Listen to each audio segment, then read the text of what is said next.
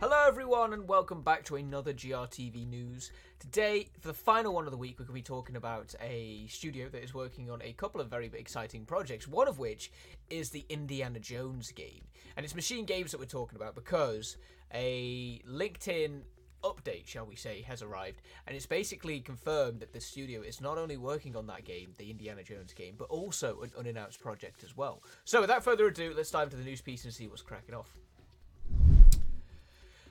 Machine Games is working on Indiana Jones and an unannounced project. It seems like chances are pretty high we might get a new Wolfenstein adventure in a not too distant future.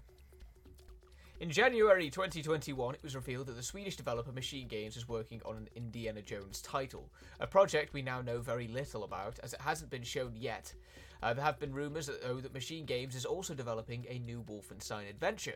It was uncertain if the studio was big enough to develop two AAA titles at once, but it seems like this might actually be the case.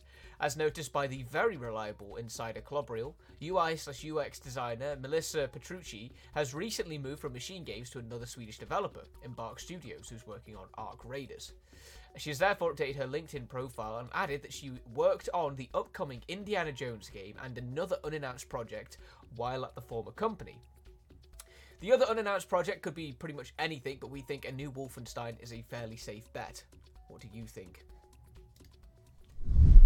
And it would seem like another Wolfenstein game would be the likely uh, other AAA title that Machine Games is working on, considering Machine Games' latest sort of, or most recent efforts have been Wolfenstein The New Order and Wolfenstein something Colossus. I can't remember the names of the games at this point, but the two re sort of rebooted Wolfenstein games, right? The ones that look all fancy and sparkly and like like a modern game, and not like the sort of pixelated 3D Wolfenstein games that we used to have uh, back in the in the sort of late 90s. Um, but yeah, we'll have to wait to hear more from the studio to see whether this is actually the case.